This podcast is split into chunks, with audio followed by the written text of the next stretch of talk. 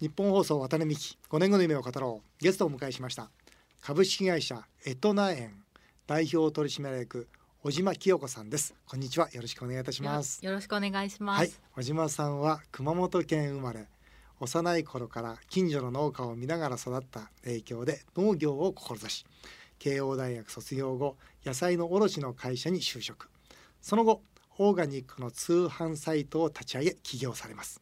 さらに休職中の方と人手不足の農業界をつなげたいとホームレスの人たちをアルバイトに採用しその取り組みを本にしたホームレス農園は大きな反響を呼びました。横浜ビジネスグランプリ2011ソーシャル部門最優秀賞受賞などそのビジネスモデルも高く評価されております、えー今日は農業界の若き女性起業家の挑戦に迫ってみたいと思います、えー、エトナ園、えー、エとはひらがなでナは野菜の菜で園ですよね。はい。エトナ園珍しい名前ですがこの会社の名前の由来を教えてください。あの実は旧姓が江藤でして、はい。まあ江藤の菜園で江藤あ。苗園と。おこーれ実は先輩にあの江藤農園とかやれば江藤苗園がかっこいいよってはいつけてもらった名前なんですけど、へえいいですね。いい名前ですね。最初エト菜園かななんかと思ってエトナ園なんですよね、よく間違えられます、えー女性にあの年を聞くのは大変失礼なんですが現在37歳そうなんとです。はいいうことで、えーホームレスの人たちを農業の働き手にしようと行動されたのはこれはい何歳の時ですか？えっ、と実際に行動を起こしたのはえっと20代半ばぐらいだったかと思います。先ほど紹介させていただきましたように、はい。その最初はそのオーガニックの通販サイトをやられてたんですか？そうですねはい。うん。でその通販サイトをやるうちに実際自分でも農園をやってみようと。いやもともと逆なんですね。もとももと農業をやりたいから、はい。まあ、そのために通販サイトを始めまうした、んでまああの働き手にそのホームレスどうだろうかと思ったわけですよね。そうですね。ホームレスの方を農園で働いてもらおうとどんなきっかけでどうして思ったんですか？そうですね。最初まあ私すごい熊本県の田舎育ちなんですね、はい。で高校まで熊本で過ごして、はい。で大学からあの関東に出てきたんですが、うんうんうん。まあ、そんその時初めてホームレスの人の存在を知って、うん。でまあいろいろこう会話を学生の頃から話していくうちに、うん働きたいけど仕事がないんだよっていうことをうん。おっしゃられてて、うん。で、まあ、私はずっと農業やりたいなっていうのもあって農業界の方に入ったんですが、うん。そこで結構その農業界だと人手が足りないとかうん。まあ本当そうですよね。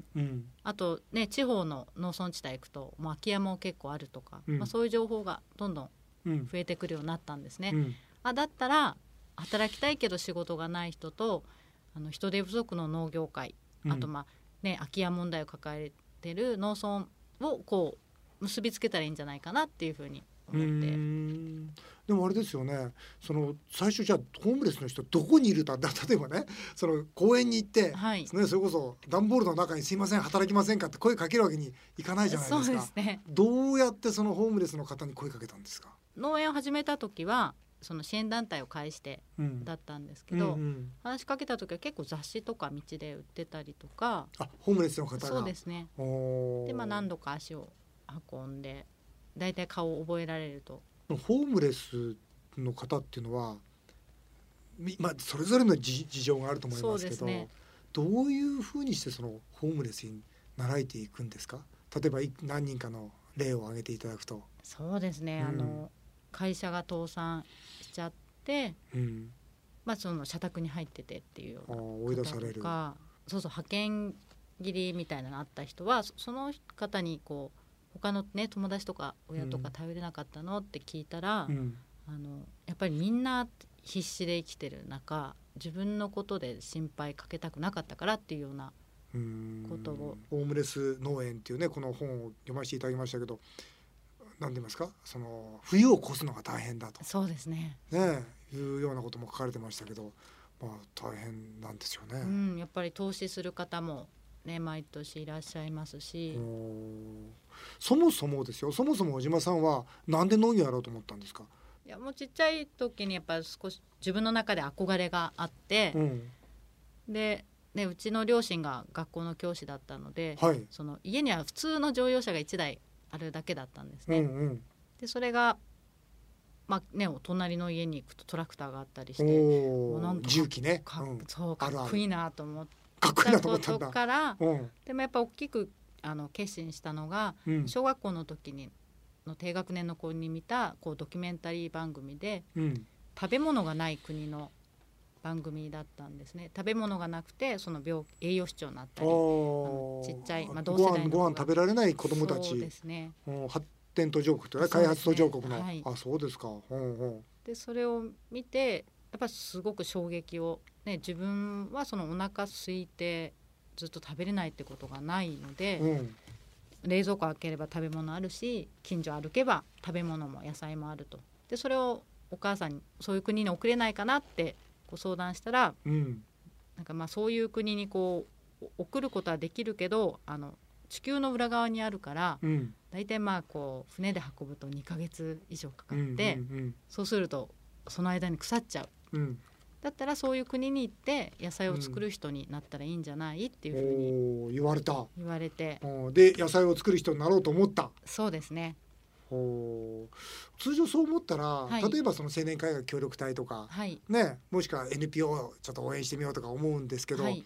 それが日本のこの農業っていう形で、まあ、まず日本の農業と思ったのはなぜですか、まあ最初は不作の地でも育つ野菜を研究して、うん。その技術を持って、うん。ね、そういう国に行こうかなと思ってたんですが、うん。まあ、そういうちょっと農学部にちょっと受からなくうん。でうん。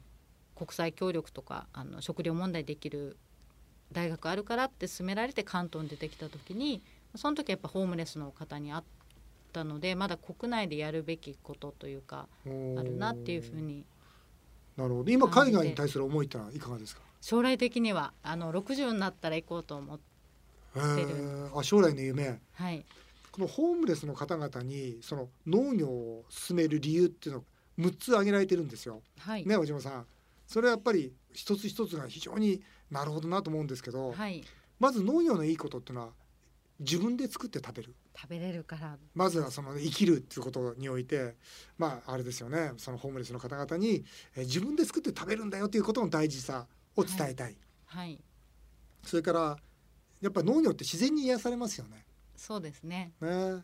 そんなにじゃあ収入が多いかっていうとあまり多くないかもしれないけどやっぱあの緑の中で、ね、仕事してるとうん。癒されますよね。なんか人間らしく荒れるというか、うん。ね一生懸命続けるとその趣味に近いぐらい楽しいものになるとも書かれてるんですけど、そうですね、うん。なんかその仕事とプライベートっていう感覚がうん。私自身も提携している農家さんたちも見てるとなくてうん。そのい生き様というかそうん。のライフスタイルなんですよね。う。ん。そうですよね、うん。あの農業をやってて思うのは私もね、まあ、ずっとワタミファームってずっと農業をやってきたんですけどはい、時間から時間までじゃないですもんね。そうですね。で日の出とともにね ですよね。はいでできてたらやっぱ暗くなるまでやっぱやらないと、うんだって今日取ってあげなきゃいけないっていうのあるじゃないですか。気になっちゃいますね。ね気になりますよね。野菜の声が聞こえますもんね。はい、ね食べた人に喜ばれる。はい、これも嬉しいこれはやっぱ。やりがいですよね。うん自分がね手塩にかけて作ったものをうん、美味しかったって言われるとすごいもうこうテンション上がっちゃいます。嬉しいですよね。嬉しいですね。美味しかったありがとうって言ってもらうとね。はい、それから健康になる。健康になりますね。おー健康ですか？健康じゃないと動けない炎天下の下とか。うん。本当ですよね。うんそして、えー最後に、えー、小島さん挙げられているのは大きなビジネスの可能性があるとそうですねいうこ。とで、まあね本当に今もう 66. 点何歳ですもんね平均年齢が。うん、だからこれからねこのままいけば日本の農業っていうのは本当になくなってしまうわけですから、はい、だからやっぱり、えーこれから本当に新しい担い手が生まれてこなきゃいけないっていう可能性は大きいでしょうね。はい、あのこの農業をもともとテーマにした時にその小島さんがね3つある、このホームレス農園って面白いなと思うのは必ず3つあるとか6つあるとか すごい律儀なんですけど、えー農業のテーマ3つある、ね、野菜を食べてもらうんだ。野菜を作るんだ。そして野菜を作ることを通して、えーそのさまざまな学びをしてもらうんだ。っていうことですがもともとあれですよね。そのホームレスの方にその今言った思いの中で仕事をまあ学んでいただいてそしてその農家の方にそのまあ紹介する。ははい、で就職を。おもう実際無事に就職されてる方っていうのはどのぐらいいらっしゃるんですか？仕事全体だと20人送り出したんですが農業だと5名ほどになります。やっぱ農業界少なくて。今はじゃあその方々はあ働かれてそこの農園に就職っていう形なのであのフルタイムで働いたりそれぞれ農園さんとの直接の、うん、もちろんじゃあ今あのホームレスではないわけですね。そうですね。一番最初にその小島さんがねその、まあ、農業っていうものをこう見た時にどうでした？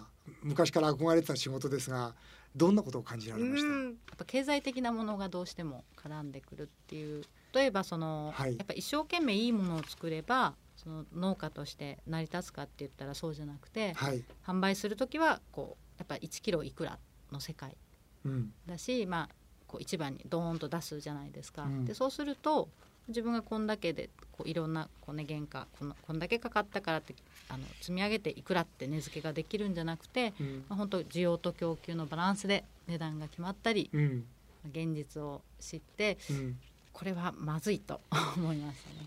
ここであの小島さんがね3つ書かれていて、はい、という手間暇かけてもねそのキロいくらで売られてしまうと。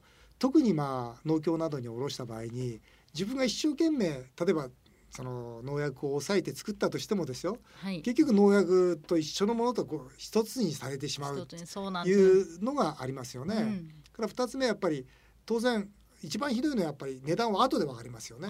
ね普通だったらいくらなら売りますなのに。ね後から農協勘定でねはいいくらでしたってこう来るわけじゃないですか。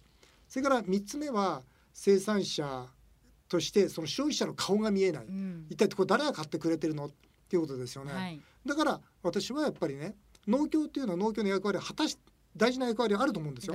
でもやっぱりこれから日本の農業が自立していくためにはこの3つはクリアするべきだと思うんですよ。うん、だつまり手間暇かけて作ったならば、ね、自分で値段を決めて、はい、そしてそれに納得してくださるお客様を探して、うん、そして販売していくってことが大事だと思うんですが、はい、小島さんそのために通販サイトを立ち上げたわけですよね。そうですね、うん本当ねその市場もちろん市場もすごくもう市場があることによっていつでもどこでも安い価格でお客様手に入るっていう、まあ、すごいことだと思うんですけど、まあ、それとやっぱ引き換えのものがあるのでやっぱこうね住み分けというか、うん、いろんな形が。まあ、オンラインショッピングということでやられたわけですよね。ねはい、これどうでした？儲かりました？まあ最初は結構3つの条件はクリアできるんですよね。そうですね、うん、こだわりを持ってこだわり伝えられる、うん、それから消費者っていうかお客様の顔も見える、はい、値段も自分で決められる、はい、ね。いよいよさ農業のスタートなわけですがどうでした？まあ最初は大変でしたね。全然、まあ、同級生とか、うん、知り合いが最初の頃はやっぱか買い支えてくれて。でその後はどうなりました？最初のお客さんがネット上でお客さんが買ってくださったんですが、うん、で今でもまあその方買ってくださってるんですけど、うん、その方がこうの感想をちょっとお電話でお話ししてお聞きした時に、うん、まあ、よくあの見つけてくださってありがとうございますっていうふうに言ったら、その今まで結構高いあのブランドのお米を取り寄せてたんだけれども、うんうん、ブランドじゃないんだけれどもこんなにブランドにも、ま、劣らないこんな美味しいお米があるとは知らなかったみたいなことをおっしゃられて、その後お客さん増えてきました？まあそうですね。少しずつお客さんがやっぱお客さんを呼んでくださるんで。今ビジネスになってるんですか？まあ大変ですけどなんとかそうですね。ぼちぼち。ぼちぼちですか？そうですかね。やっぱりうちもねワタミファームっていうのはやって十数年やってたけどずっと赤字でしたからね。やっぱ日本の農業本当に難しいと思います、うん、うん、あの真面目にそれこそ農薬も使わずに勇気で作れば作るほど難しいなというのは実感してますんで、まあ、ぜひですね、えー、小島さんとは来週はですねこの日本の農業これからどうしたら立ち上がるかという話もさせていただきたいというふうに思います、えー、来週は小島さんの5年後の夢もお伺いしたいと思っております。よろしくお願いいたします。よろしくお願いします。